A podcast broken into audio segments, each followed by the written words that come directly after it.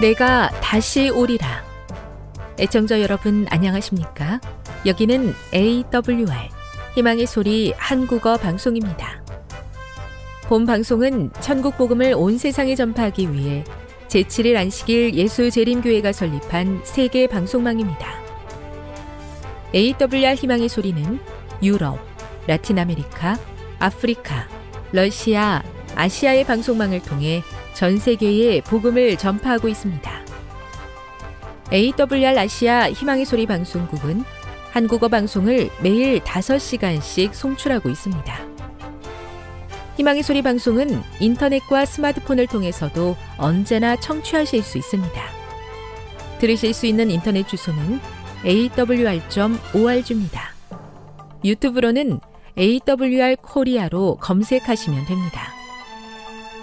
이 시간 희망의 소리 한국어 방송과 함께 보람있고 유익한 시간 되시기 바랍니다. 내가 다시 오리라. 여기는 AWR 희망의 소리 한국어 방송입니다. 주파수 안내입니다. 괌에서 송출하는 우리 방송은 한국 표준시로 밤 9시에 9895kHz로 밤 11시에 9800kHz로 다음날 오전 6시에 9695kHz로 각각 1시간씩 방송하고 있습니다. 우즈베키스탄에서 송출하는 우리 방송은 한국 표준시로 밤 10시에 15,670kHz로 타지키스탄에서는 밤 9시에 15,505kHz로 송출하고 있습니다. 애청자 여러분의 많은 청취 바랍니다.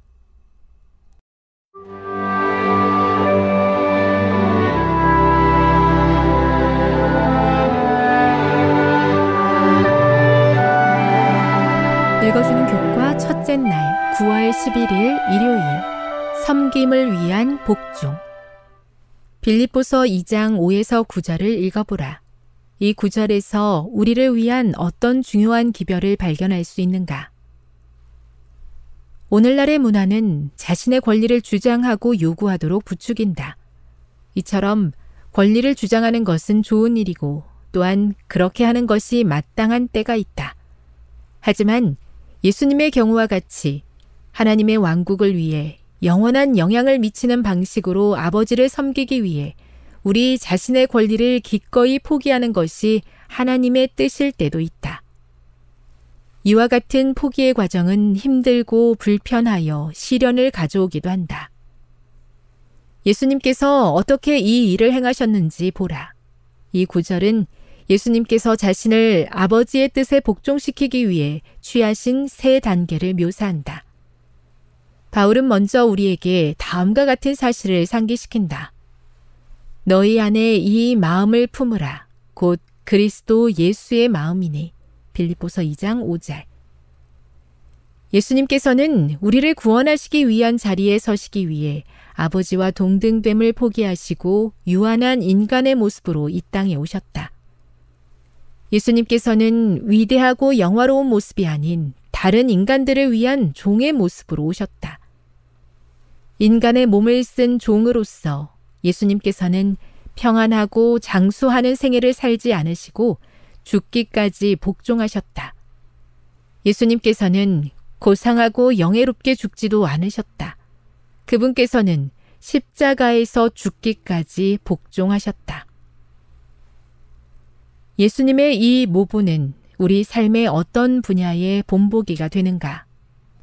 권리와 평등을 주장하는 것이 좋은 일이며 마땅히 보호되어야 하는 것이라면 그것들을 포기해야 할 때가 있다는 논리는 어떻게 설명하겠는가? 빌립보서 2장 9절을 읽어보라. 이 구절은 우리가 아버지의 뜻에 복종해야 한다는 논리를 이해하는데 어떻게 도움을 주는가? 교훈입니다.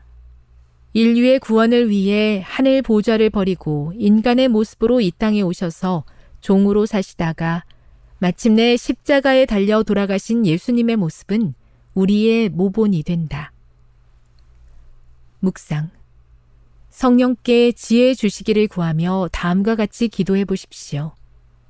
제 가족과 교회, 그리고 주변에 있는 사람들을 섬기며 살기 원하시는 예수님의 뜻에 복종하는데 장애물이 되는 어떤 권리를 제가 포기하지 않고 있습니까? 다른 사람들을 더 잘 섬기기 위해 제가 어디까지 불편함을 참고 견딜 수 있을까요? 섬기는 자리보다 섬김을 받는 자리를 더 위대하게 여기는 이 세상에서 다른 사람을 위해 나의 권리를 포기하기란 결코 쉽지 않습니다. 하지만 하늘의 법칙에 따라 살기로 결심한 하나님의 백성들은 예수님의 모본을 따라 사는 데서 진정한 행복을 경험할 수 있어야 합니다. 그것이 하늘에서 더 가치 있는 것이기 때문입니다.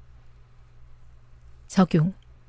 이 땅에 살지만 하늘나라의 법칙에 따라 살기 위해 내려놓아야 할 것들에는 어떤 것들이 있을까요? 영감의 교훈입니다. 섬기고 굴복하셨던 그리스도의 생애. 그리스도의 거룩한 생애와 성품은 충성스러운 모본이다. 당신의 하늘 아버지께 대한 그분의 신뢰심은 무한하였다. 그는 아낌없이 완전하게 순종하고 굴복하였다. 그분은 섬김을 받기 위해서가 아니라 다른 사람들을 섬기기 위하여 오셨다. 그분은 당신 스스로의 뜻을 행하기 위해서가 아니라 당신을 보내신 그분의 뜻을 행하고자 오셨다. 교회 증언 3권 107 하늘 보좌를 버리고 사람의 종으로 이 땅에 오셔서 죽기까지 아버지의 뜻에 복종하셨던 예수님의 모본을 따라가고 싶습니다. 하지만 제 힘으로 그렇게 하는 것이 쉽지 않습니다. 하나님의 뜻에 온전히 복종할 수 있는 힘과 의지를 주시옵소서.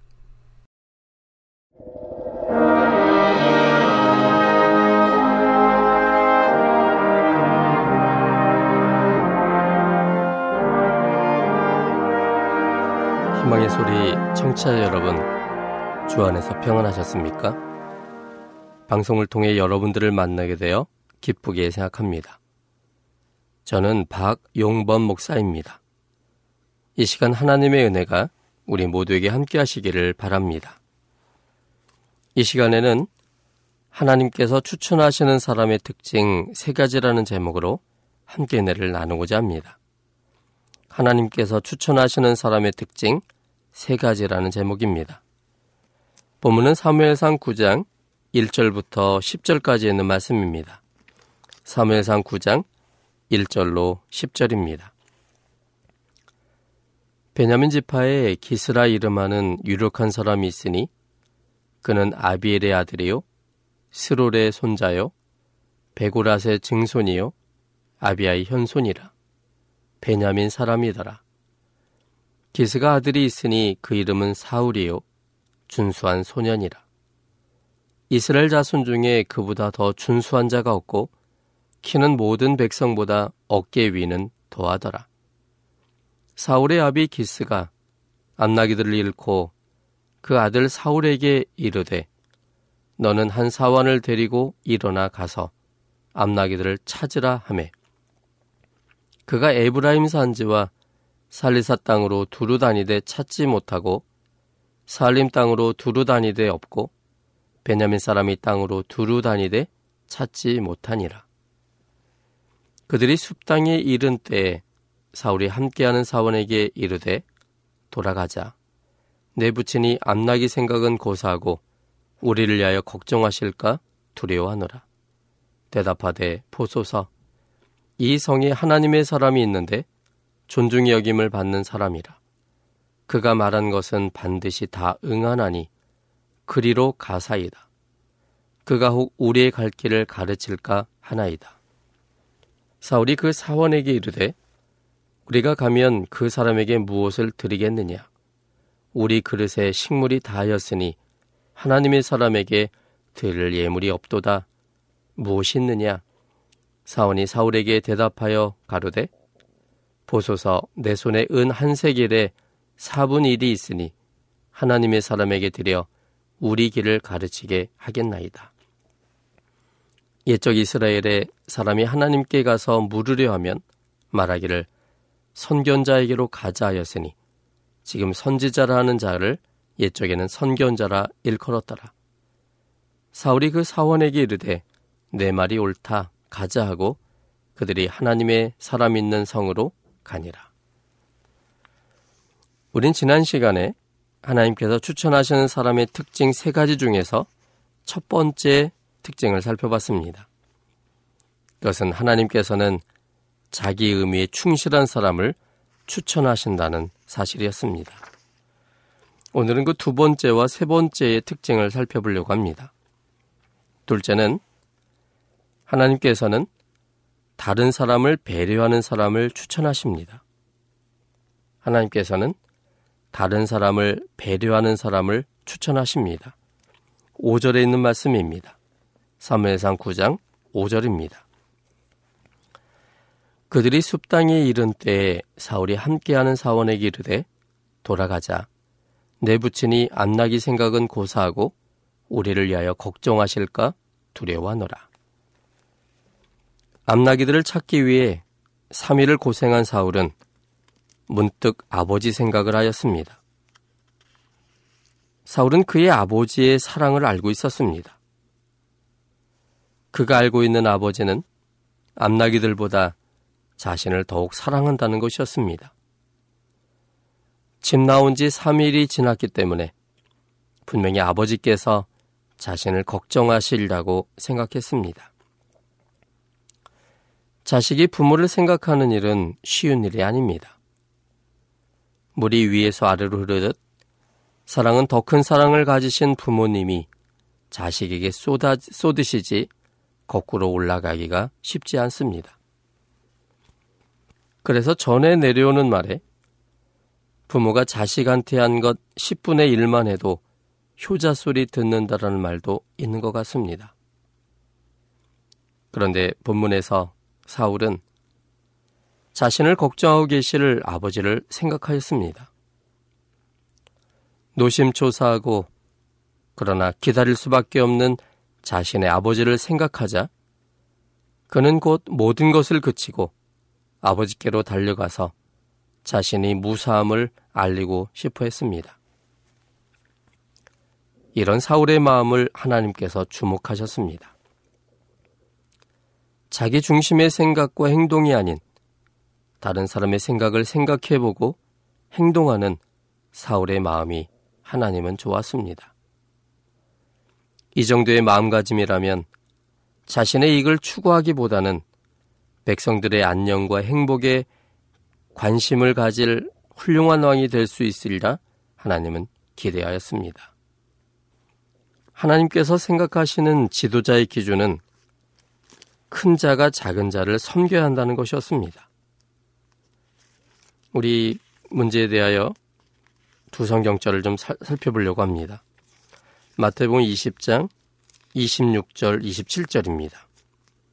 마태복음 20장 26절 27절입니다. 너희 중에는 그렇지 아니하니 너희 중에 누구든지 크고자 하는 자는 너희를 섬기는 자가 되고 너희 중에 누구든지 으뜸이 되고자 하는 자는 너희 종이 되어야 하리라. 또 마태복음 23장 11절 12절입니다. 너희 중에 큰 자는 너희를 섬기는 자가 되어야 하리라. 누구든지 자기를 높이는 자는 낮아지고 누구든지 자기를 낮추는 자는 높아지리라. 하나님께서는 지도자가 되려면 큰 자가 작은 자를 섬겨야 된다는 것이었습니다. 작은 자를 섬기는 자야말로 지도자라고 말씀하신 것입니다. 요셉이 국무총리로 세워졌을 때 그가 행한 첫 번째 일은 바로 앞을 떠나 애굽 온 땅을 순찰하는 것이었습니다. 하나님께서 요셉을 세우신 목적이 세운 곳에 머물게 하고자 함이 아니라 내려와서 다른 사람들을 세워주기 위함입니다. 배워서 남주냐라는 생각에는 하나님께서 기회를 주시기가 어렵습니다. 배워서 남주자라는 생각에 하나님은 더 많은 기회를 그에게 부여하십니다. 하나님께서 에스더를 페르시아의 왕비로 세우신 것은 에서가 그의 백성들에 대해서 남다른 애정과 배려심을 갖고 있는 사람이었기 때문입니다. 죽으면 죽으리라고 결심할 만큼 타인에 대한 사랑과 배려심이 있었기에 하나님은 그녀에게 기회를 주신 것입니다. 예수님은 이 세상을 섬기기 위해 오셨습니다. 자신의 생명까지도 버리실 만큼 우리를 사랑하시고 섬기셨습니다. 그래서 예수님은 모든 자들의 존귀와 찬양을 받으실 수 있으십니다.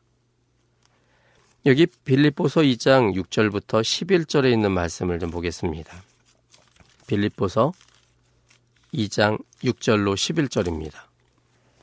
그는 근본 하나님의 본체시나 하나님과 동등됨을 취할 것으로 여기지 아니하시고 오히려 자기를 비어 종이 형체를 가져 사람들과 같이 되었고 사람의 모양으로 나타나셨음에 자기를 낮추시고 죽기까지 복종하셨으니 곧 십자가에 죽으심이라.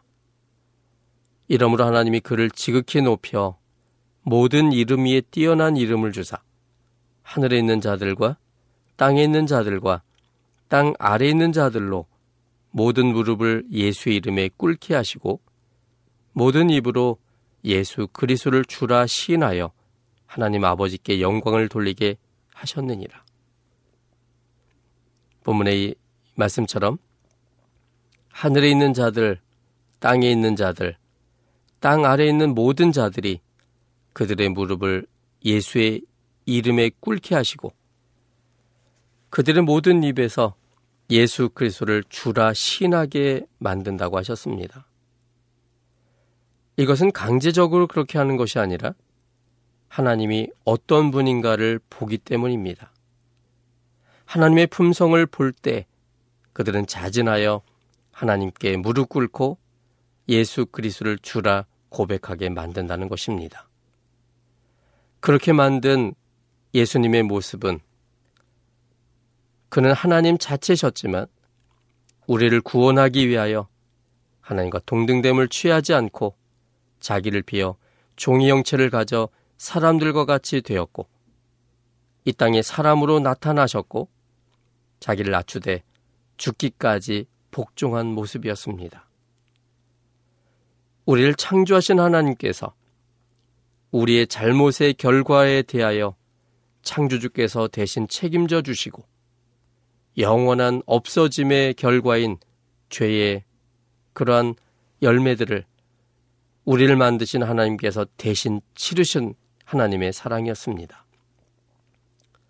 우리를 향한 하나님의 사랑을 볼 때 모든 사람들은 그 앞에 무릎을 꿇게 되고 입을 벌려 예수 그리스도를 우리의 창조주로 구원자로 고백하게 되는 것입니다. 이타적인 것이 가장 이기적인 것입니다. 남의 행복을 위해 살게 될 때, 그것이 가장 내 자신을 위한 것이 됩니다. 요즘 기업에서는 설번트 리더십이 각광받고 있습니다. 종의 리더십 혹은 섬김의 리더십이라는 뜻입니다. CEO들이 과거처럼 군림하거나 사원들을 억압하려는 자세가 아니라 회사원들의 필요를 채워주고 감동을 줄 때 회사원들이 드디어 CEO를 믿고 충성을 다하게 한다는 리더십입니다. 대접받고자 하는 대로 남을 대접하라고 예수님께서 말씀하셨습니다. 남을 위해서 남의 필요를 채우기 위해서 노력할 때 하나님께서는 더 많은 기회를 제공하시는 것입니다. 셋째는 하나님께서는 겸손한 사람을 추천하십니다. 하나님께서는 겸손한 사람을 추천하십니다.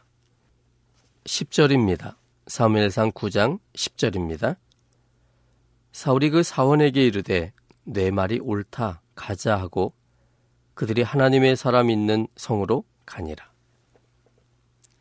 사울은 집으로 급히 돌아가고자 했지만 그의 사원은 다른 의견을 제시하였습니다. 그는 숲의 한 성에 하나님의 사람이 있는데 그가 말하는 것은 반드시 다 응하게 하는 분이니까 그분을 찾아가서 암나귀들을 어디서 찾을 수 있을지 물어보자고 말했습니다. 사울은 사원의 말을 듣고는 그의 말을 인정하고 그 방법을 물어보았습니다. 7절에 보면 그분께 뭔가 드려야 할 것 같은데 우리는 아무것도 없으니 어쩌지? 이렇게 물어봤습니다. 그러자 사원은 말했습니다. 내 손에 은 한 세겔의 4분의 1이 있으니 하나님의 사람에게 드리면 될 듯합니다. 그러자 사울은 사원의 말에 내 말이 옳다, 가자라고 했습니다. 당시의 분위기상 주인이 사원의 말에 옳다라고 인정해 주는 것은 매우 어려운 일이었습니다. 그것은 주인의 생각보다 사원의 생각이 옳다는 것을 인정하는 것이므로 그 당시의 사원을 재산 정도로만 취급하던 당시의 배경 속에서 사울의 이 말은 파격적인 말이었습니다. 사울은 자신의 생각과 다른 생각도 잘 들어보고 그 생각이 옳다면 그것이 옳다라고 얘기할 수 있었던 참으로 겸손한 사람이었습니다. 하나님은 사람들에게 자유로운 선택력을 주신 분이기 때문에 사람들의 생각과 선택을 강제하실 수가 없으십니다. 물론 하나님의 뜻을 드러내시기도 하시고 표현하시기도 하시지만 사람들의 선택을 존중하십니다. 하나님의 본성은 강제하는 분이 아니기 때문입니다. 그래서 하나님의 선한 뜻을 이루어내기 위해서는 하나님의 말씀을 신뢰하고 순종하는 사람이 필요합니다. 모세가 40세에 하나님의 부르심의 기회가 있었음에도 불구하고 하나님의 부르심을 받지 못하고 80세가 되어서야 부르심을 받았던 이유는 40세 때에는 하나님께서 쓰실 수 없으리만큼 모세는 자신을 신뢰하였고 80세 때에는 하나님께서 쓰실 수 있으리만큼 모세가 겸손해졌기 때문이었습니다. 우리 이 부분을 출애굽기 2장과 4장을 통해서 확인해 보도록 하겠습니다. 출애굽기 2장입니다. 출애굽기 2장 11절 12절입니다. 모세가 장성한 후에 한 번은 자기 형제들에게 나가서 그 고역함을 보더니 어떤 애굽 사람이 어떤 히브리 사람 곧 자기 형제를 치는 것을 본지라 좌우로 살펴 사람이 없음을 보고 그 애굽 사람을 쳐 죽여 모래에 감추니라. 본문의 이야기는 모세가 40세 때의 이야기입니다. 그가 어릴 때 자신의 어머니 요게벳의 지도를 받았습니다. 그가 왜 애굽의 노예가 되었는지, 그들의 조상은 누구인지, 그 모든 과정을 어머니로부터 교육받았습니다. 그리고 어머니는 이 모세에게 정말 특별한 기적적 방법으로 생명을 어, 유지했던 이 모세에게 하나님께서 모세를 특별히 큰 지도자로 세워줄 것에 대해서 이야기했습니다. 그리고 아브라함에게 하나님이 약속하신 것처럼 언젠가는 우리는 이 애굽에서 종으로 끝날, 끝날 사람들이 아니라 하나님의 약속의 땅 가나안 땅에 들어가서 하나님과 더불어 살아야 될 귀한 백성임을 가르쳐 주었습니다. 이제 12살 되었을 때 그는 애굽 공주의 양자가 되어서 애굽 궁정에 가서 살게 되었습니다. 12살부터 40세까지 그는 애굽의 공주의 아들로서 장차 애굽의 왕이 될 수업을 받았습니다. 애굽의 모든 학문과 무술과 그리고 경제적인 어떤 활동들 이런 모든 것에 대한 지식들을 그는 쌓아가기 시작했습니다. 그런데 수많은 애굽의 교육을 받았다 할지라도 그는 어렸을 때 받았던 어머니 요게벳의 그 교육을 그는 언제나 마음속에 간직하고 있었습니다. 그는 비록 애굽의 왕으로서의 교육을 받고 있지만 그의 사명은 하나님의 뜻을 이루는 사람이 되는 것이라고 생각했습니다. 그리고 언젠가는 이 백성들을 이끌어서 저 가난까지 가야 될 사명감 속에서 그는 그 모든 것들을 잘 준비하는 과정 속에 자신을 두었고 그래서 부지런히 애굽의 모든 것과 익힐 수 있는 모든 것들을 익힐 수 있었습니다. 드디어 이 모든 것을 다 갖춘 후 이제는 맘만 먹으면 자신의 가진 권력과 힘으로 이제 노예 상태 속에 있는 애굽 사람들을 이제 다시 한번 새롭게 만들어서 가나안 땅으로 갈 수 있을 만한 자신감을 갖고 있었습니다. 이런 현실을 다시 한번 확인해 보기 위하여 그는 자기 형제들에게 있는 곳으로 가게 됐습니다. 그곳에 히브리 사람들은 애굽 사람의 종이 되어서 매우 고단한 삶을 사는 것을 보게 됩니다. 민족주의적 생각에 사로잡혔던 이 모세는 그가 시찰 나간 그 당시에 어떤 애굽 사람이 어떤 히브리 사람을 치는 것을 보게 됩니다. 그때 가슴속 깊이 감춰졌던 민족주의적 생각이 다시 한번 일으켰고 그래서 그는 히브리 사람을 도와 애굽 사람을 쳤는데 그 사람이 죽었습니다. 그래서 애굽 사람을 이 모래에 파묻고는 돌아왔습니다. 그런데 이 일이 나중에 탈로가 났습니다. 그래서 애굽왕이 될 수 없을 것 같은 두려움 속에서 그는 애굽을 도망 나오게 됐습니다. 그리고는 마흔 살에 혈기 왕성한 그때 그는 미디안 광야에서 40년 동안 양을 치는 일에 종사하며 살게 됩니다. 여러분, 왕이 되기 위하여 준비됐던 청년. 그 모든 교육을 다 받고 이제는 시간만 지나면 왕이 되는 그 사람. 그래서 그 모든 것을 갖춘 모세가 이제 그 힘을 자기의 동, 동료인 히브리 사람들의 구원을 위해서 노예 상태에서 해방하기 위하여 그 힘을 쓰고자 했던 모세였는데 그런데 그는 그때 아무런 힘을 발휘할 수 없었습니다. 하나님이 그를 부르지 않으셨습니다. 자기 생각으로는 모든 것을 갖춘 상태였는데 하나님도 그의 형제였던 히브리 사람들도 그와 힘을 합치지 않았습니다. 그리고는 40살부터 80세까지 그는 아무도 없는 황량한 미디안 광야에서 양들과 함께 그 시간을 보냈습니다. 40년이라는 그 긴 시간을 그는 사람이 없는 한적한 그곳에 그저 양이나 돌보는 목자로서의 삶을 그는 살았습니다. 어찌 보면 소비되는 시간처럼 보였습니다. 그동안 애굽에서 익혔던 모든 학문도 다 잊어버리고 이제는 혈기왕성했던 모든 감정도 사그러진 채 아무것도 할 수 없는 자신을 한탄하며 40년을 보내며 드디어 80세가 됐을 때 그러나 그때 하나님은 모세와 만나셨습니다. 그 장면이 출애굽기 3장에 기록되어 있습니다. 출애굽기 3장입니다. 1절부터 보겠습니다. 모세가 그 장인 미디안 제사장 이두루의 양무리를 치더니 그 무리를 광야 서편으로 인도하여 하나님의 산 호렙의 이름에 여호와의 사자가 떨기나무 불꽃 가운데서 그에게 나타나시니라. 그가 보니 떨기나무에 불이 붙었으나 사라지지 아니하는지라. 이에 가로되 내가 돌이켜 가서 이 큰 광경을 보리라.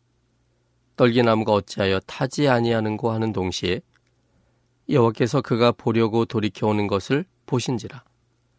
하나님이 딸기나무 가운데서 그를 불러 가라사대 모세야 모세야 하심에 그가 가로되 내가 여기 있나이다. 하나님이 가라사대 이리로 가까이 하지 말라. 너의 선 곳은 거룩한 땅이니 내 발에서 신을 벗으라. 또 이르시되 나는 내 조상의 하나님이니 아브라함의 하나님, 이삭의 하나님, 야곱의 하나님이니라. 모세가 하나님 배웠기를 두려워하여 얼굴을 가리우매 여호와께서 가라사대 내가 애굽에 있는 내 백성의 고통을 정령히 보고 그들이 그 간역자로 인하여 부르짖음을 듣고 그 우고를 알고 내가 내려와서 그들을 애굽인의 손에서 건져내고 그들을 그 땅에서 인도하여 아름답고 광대한 땅, 젖과 꿀이 흐르는 땅, 곧 가나안 족속, 헷 족속, 아모리 족속, 브리스 족속, 히위 족속, 여부스 족속의 지방에 이르려 하노라. 이제 이스라엘 자손의 부르짖음이 내게 달하고 애굽 사람이 그들을 괴롭게 하는 학대도 내가 보았으니 이제 내가 너를, 너를 바로에게 보내어 너로 내 백성 이스라엘 자손을 애굽에서 인도하여 내게 하리라.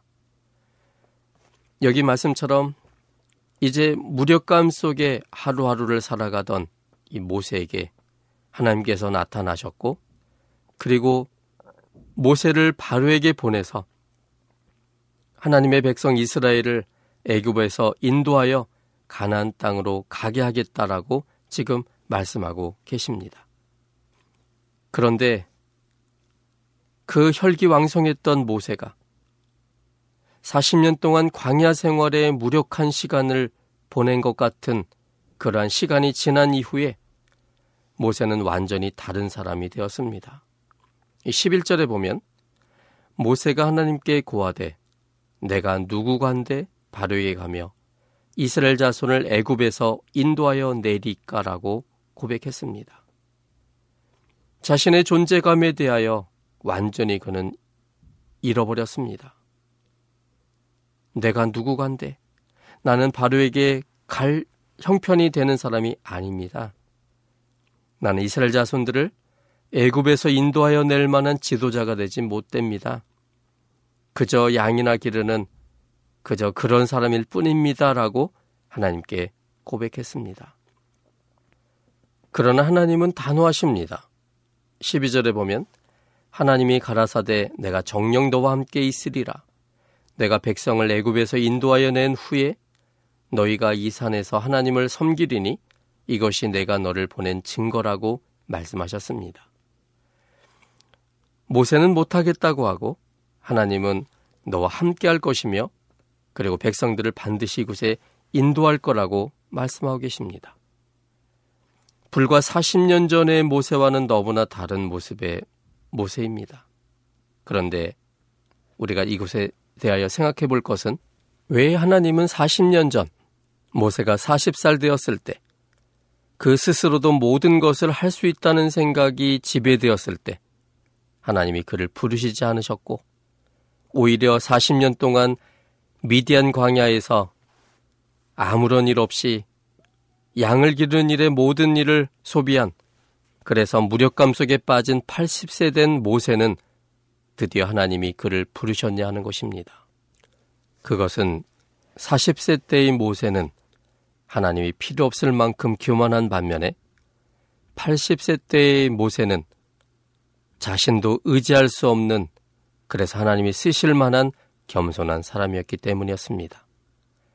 그의 겸손한 말은 계속하여 이어집니다. 주력기 4장 10절 모세가 여호와께 고하되 주여 나는 본래 말에 등치 못한 자라 주께서 주의 종에게 명하신 후에도 그러하니 나는 입이 뻣뻣하고 혀가 둔한 자니이다. 13절입니다.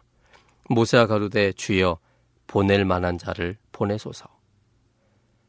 모세는 자신이 하나님의 부르심에 합당치 않다라고 고백했습니다.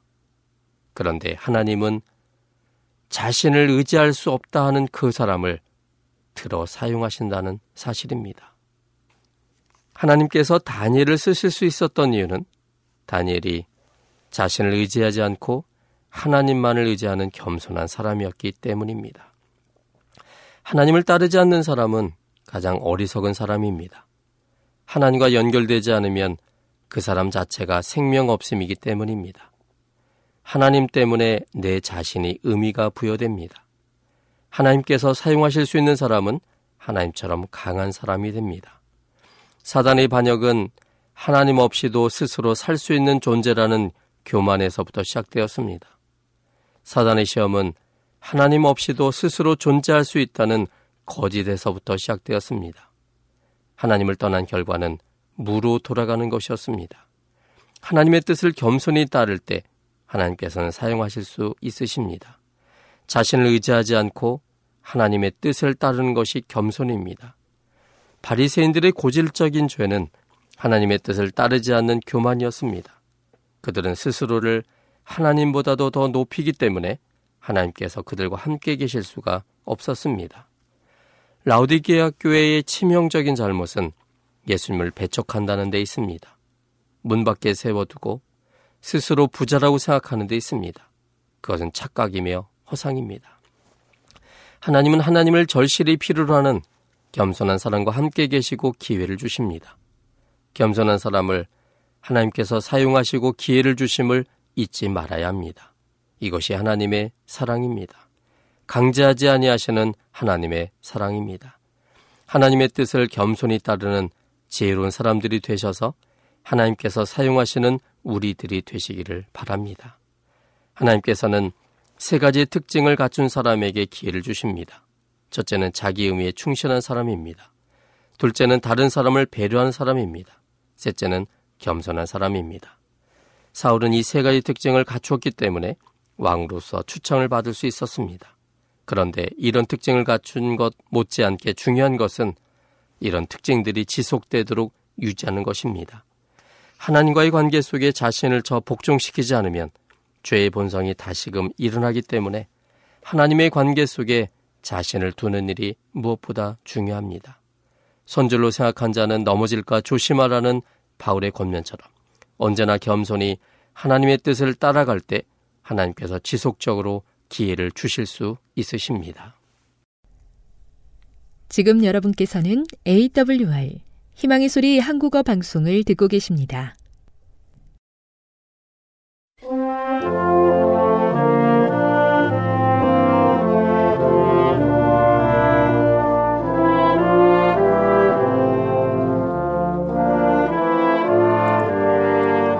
여러분 안녕하십니까? 한국연합회 성경연구소장 임봉경 목사입니다.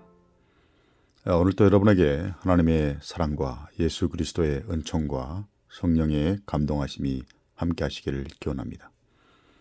오늘은 지난 시간에 살펴보던 제7일 안식일이 장래일의 그림자라는 인가라는 질문을 계속 살펴보겠습니다. 골로새서 2장 16절로 17절입니다. 그러므로 먹고 마시는 것과 절기나 월상이나 안식일을 인하여 누구든지 너희를 편론하지 못하게 하라. 이것들은 장래일의 그림자이나 몸은 그리스도의 것이니라. 예, 먹고 마시는 것과 절기나 월삭이나 안식일들로 구성된 의문에 쓴 증서 곧 의식법은 왜 우리를 거스르고 우리를 대적하는가라는 질문을 계속 살펴보겠습니다. 예, 사실 이 개념은 모세 율법이 반포될 때 사용된 히브리어 구절을 그대로 반영하고 있습니다.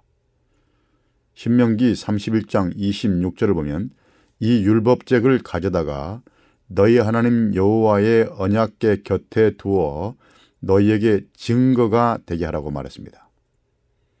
다시 말해서 이스라엘이 모세의 율법의 요구사항에서 떠나면 그 율법이 그들의 배도에 대한 무언의 증인 또는 증거가 된다는 말입니다. 여기에 나오는 언약격 곁에 둔 율법은 십계명이 아니었습니다. 십계명은 두 돌비에 새겨 언약계 속에 두었습니다. 우리를 거스르고 우리를 대적하는 의문에 쓴 증서는 언약궤 밖에 있는 율법이었습니다. 그러므로 골로새서 2장 14절은 의식법이 끝났다는 하나님의 선포입니다. 왜냐하면 메시아 대신 예수께서 제사제도의 원형적 성취로서 십자가에서 돌아가셨기 때문입니다. 15절은 모든 대적을 완전히 정복한 분으로 그리스도를 묘사합니다. 정사와 권세를 벗어버려 밝히 드러내시고 십자가로 승리하셨느니라고 말하고 있습니다. 예, 먹고 마시는 것을 인하여 누구든지 너희를 편론하지 못하게 하라는 구절을 살펴보겠습니다. 골로새서 1장 21절, 22절, 27절 그리고 2장 13절 같은 본문들은 골로새 교회에 분명 유대인도 있었으나 교인의 대다수가 이방인들로 구성되어 있었다는 강한 인상을 줍니다. 논조가 갈라디아서와 유사한 점에 비춰볼 때 소위 골로새 교회 이단은 유대인들 즉 유대교로 되돌리려는 율법주의적 유대화 주의자들이었을 것이지만 골로새서 2장 21절에 제한된 금지 사항을 보면 그런 유대주의자들의 유대법의 범주를 훨씬 또 넘어가는 면도 엿볼 수 있습니다. 그것을 붙잡지도 말고 맛보지도 말고 만지도 말라고 대단히 강하게 경고합니다.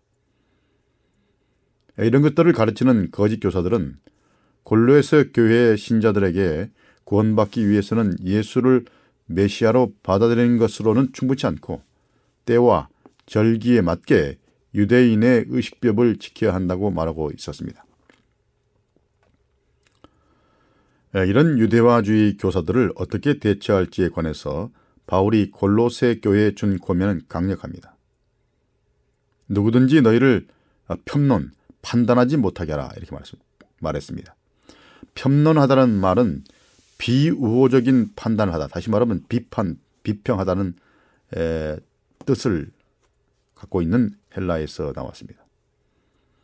다시 말하면 폐지된 의식법의 규정들을 더 이상 따를 필요가 없기 때문에 이 일로 아무도 자신을 다른 사람을 판단하는 자리에 둘 권리가 없다는 말입니다. 다른 사람을 이 일로 판단하지 말라는 것입니다. 정지하지 말라는 것입니다. 절기나 월삭이나 안실 같은 중요한 용어들을 살펴보기 전에 잠깐 골로새서 2장 16절에 먹고 마시는 것에 대해서 알아보겠습니다. 이 먹고 마신다는 이 단어가 할례와 그리고 특정한 날의 준수와 관련된 문맥에 나오는 점으로 보아서 에, 희생 제사 제사 제도에 나오는 대로 이스라엘이 드린 소제와 전제를 가리키는 것이 분명하다고 많은 학자들은 생각합니다. 고든 클라크라는 주석가는 문맥을 볼 때 먹고 마시는 것과 절기나 월삭이나 안식일은 모두 제사 의식과 관련된 구정들에 속한다고 말하고 있습니다.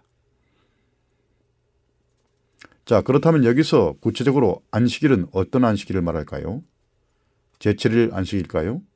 창조 때 만들어진 제7일 안식일까요? 성경을 주의 깊게 연구하는 사람들은 구약과 신약에서 안식이라는 말의 원어가 다양한 의미를 지니고 있음을 인식하고 있습니다. 예, 성경에 모두 180번 나오는 안식일이라는 단어의 용례, 즉 히브리어로는 샤파트고요. 헬라어로는 사파톤 또는 사파타입니다. 이런 히브리어나 헬라어의 용례, 안식일에 해당하는 용례를 조사해 보면 선지자들이나 또 선자 선지서들의 문맥이나 또 분명한 언어적인 요소들과 함께 이 단어를 이 단어들을 일관되게 사용함으로써 독조나 청중이 각각의 경우에 이 안식일이 어떤 안식일을 가리키는지를 곧바로 인식하도록 도와주고 있습니다. 다시 말하면 용례를 보면 그 안식일이 어떤 안식일인지를 금방 알 수 있다는 것입니다. 구약과 신약에서 약 85%의 경우가 제7을 안식일 가리키고 나머지는 기타 연례 절기 안식일들 또는 주일들이라는 뜻으로 해석되는 경우를 말합니다. 그러므로 무엇보다 언어상의 증거와 문맥이 골로새서 2장 16절에 사용된 안식일이라는 말의 뜻 그리고 그 안식이 어떤 안식인들을 올바로 파악하는 데 중요한 역할을 한다는 것입니다. 에, 흥미롭게도 구약에서 골로새서 2장 16절과 연결하는 본문상의 고리로 기능하는 구절이 호세아 2장 11절입니다. 자, 이렇게 말했습니다. 내가 그 모든 희락과 절기와 월삭과 안식일과 모든 명절을 폐하겠고 라고 말했습니다. 예, 본문을 문자적으로 보면 근여 이스라엘의 절기와 월삭과 안식일입니다. 두 본문 모두 세 부분으로 구성되어 있고 같은 순서로 되어 있습니다. 절기, 월삭, 안식일. 희생 제물보다는 어떤 날들 자체를 다루고 있습니다. 또한 이 두 본문 다 안식일을 제7일로 볼 만한 증거가 되는 어느 상의 결정적 고리가 이 본문에 나와 있지 않습니다.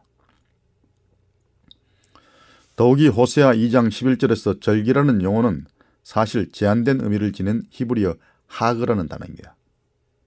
이 하그라는 단어는 하그, 이 단어는 이스라엘의 의식법과 관련하여 사용될 때 그것은 항상 두 개 이상의 순례절기, 다시 말하면 무교절을 포함한 6월절, 오순절 또는 장막절 이런 절기들을 지칭합니다.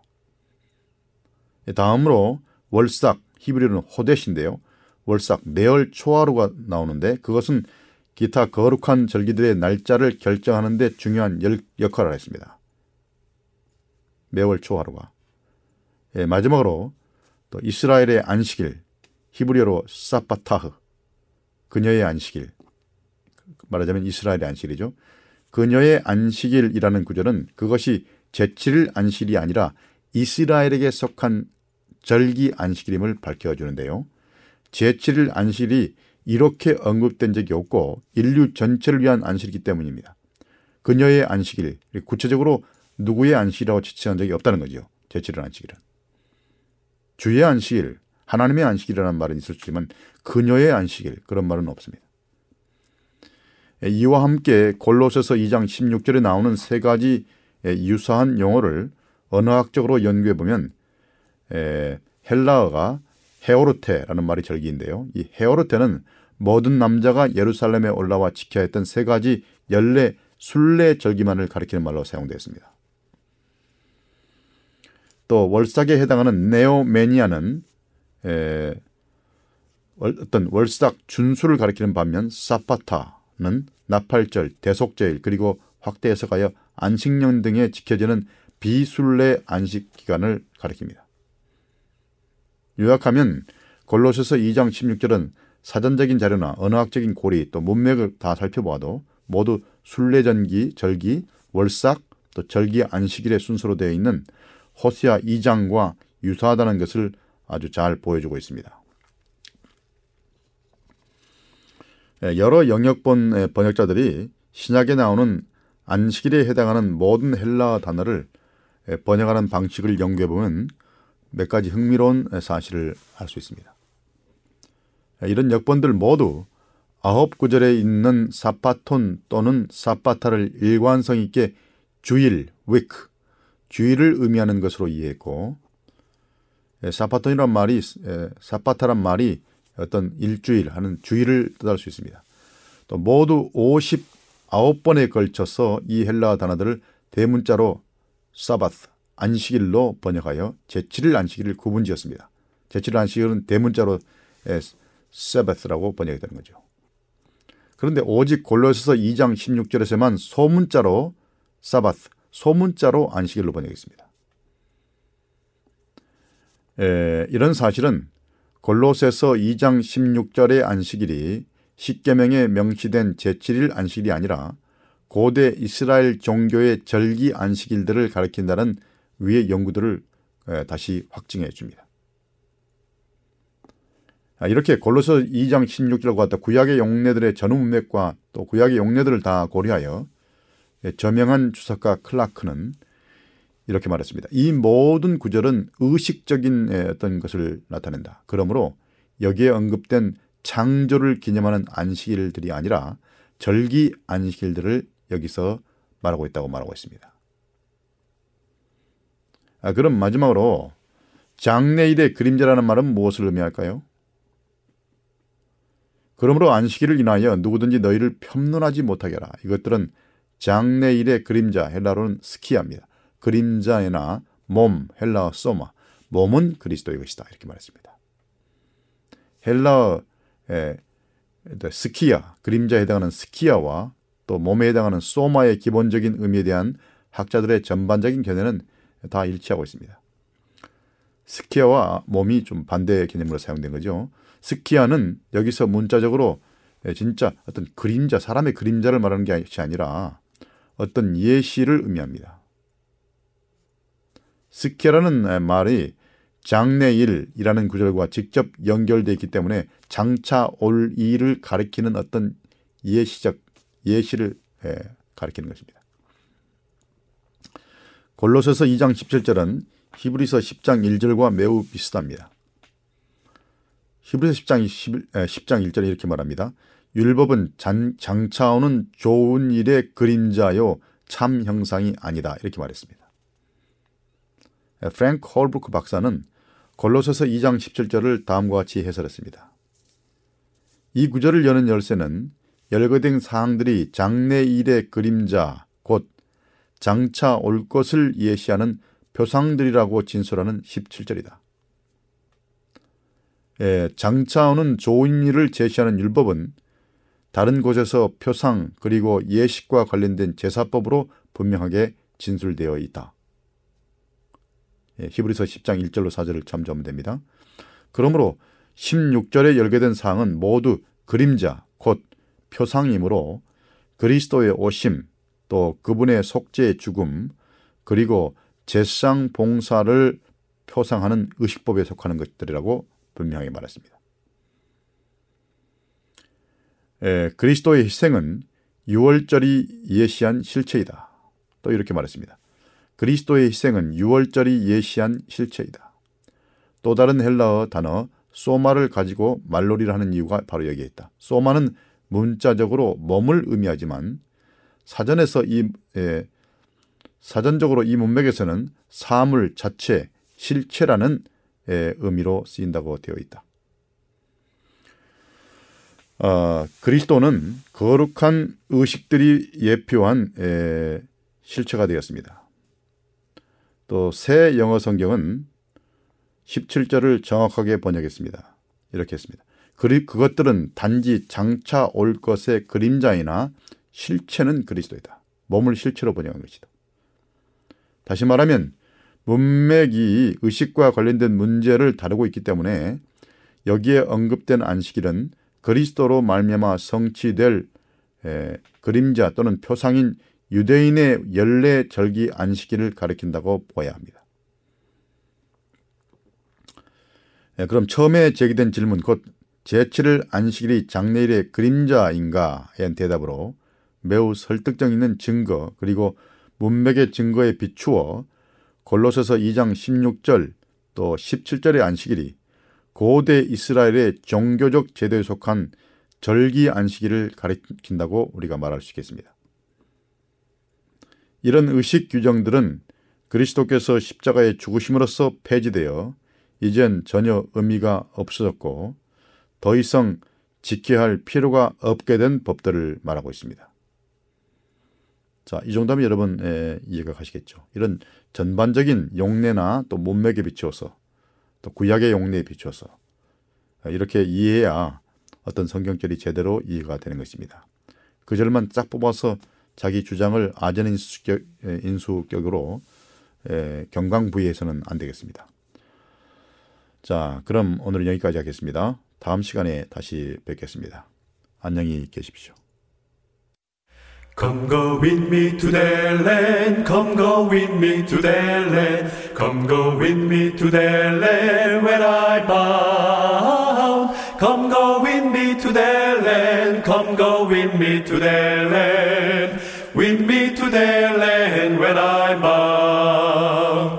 They be singing in the land, voices ringing in the land. They be singing in the land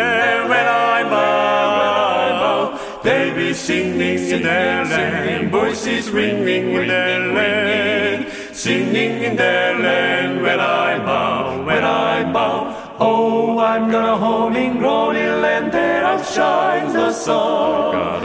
I'm gonna home in glory land that outshines the sun. I'm gonna home in glory land that outshines the sun. Way beyond the way beyond the blue. Away, away, away, away, away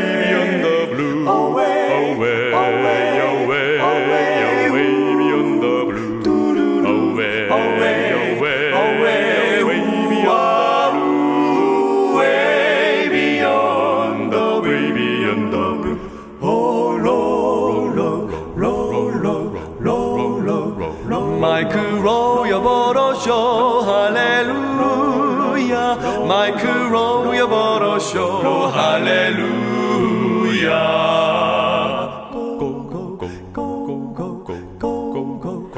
Come go with me to the land Come go with me to the land Come go with me to the land Where I bound Come go with me to the land Come go with me to the land With me to the land lay down my burden down. by the river side, down by the river side, down by the river side. Gonna lay down my burden down. by the river side, and study, he want no more, Want no more, study, wanna more, study, wanna more, study, he won. Study one or more. study one or more. study one more. Come go with me to their land. Come go with me to their land. Come go with me to their land where I bound. Come go with me to their land. Come go with me to their land. With me to their land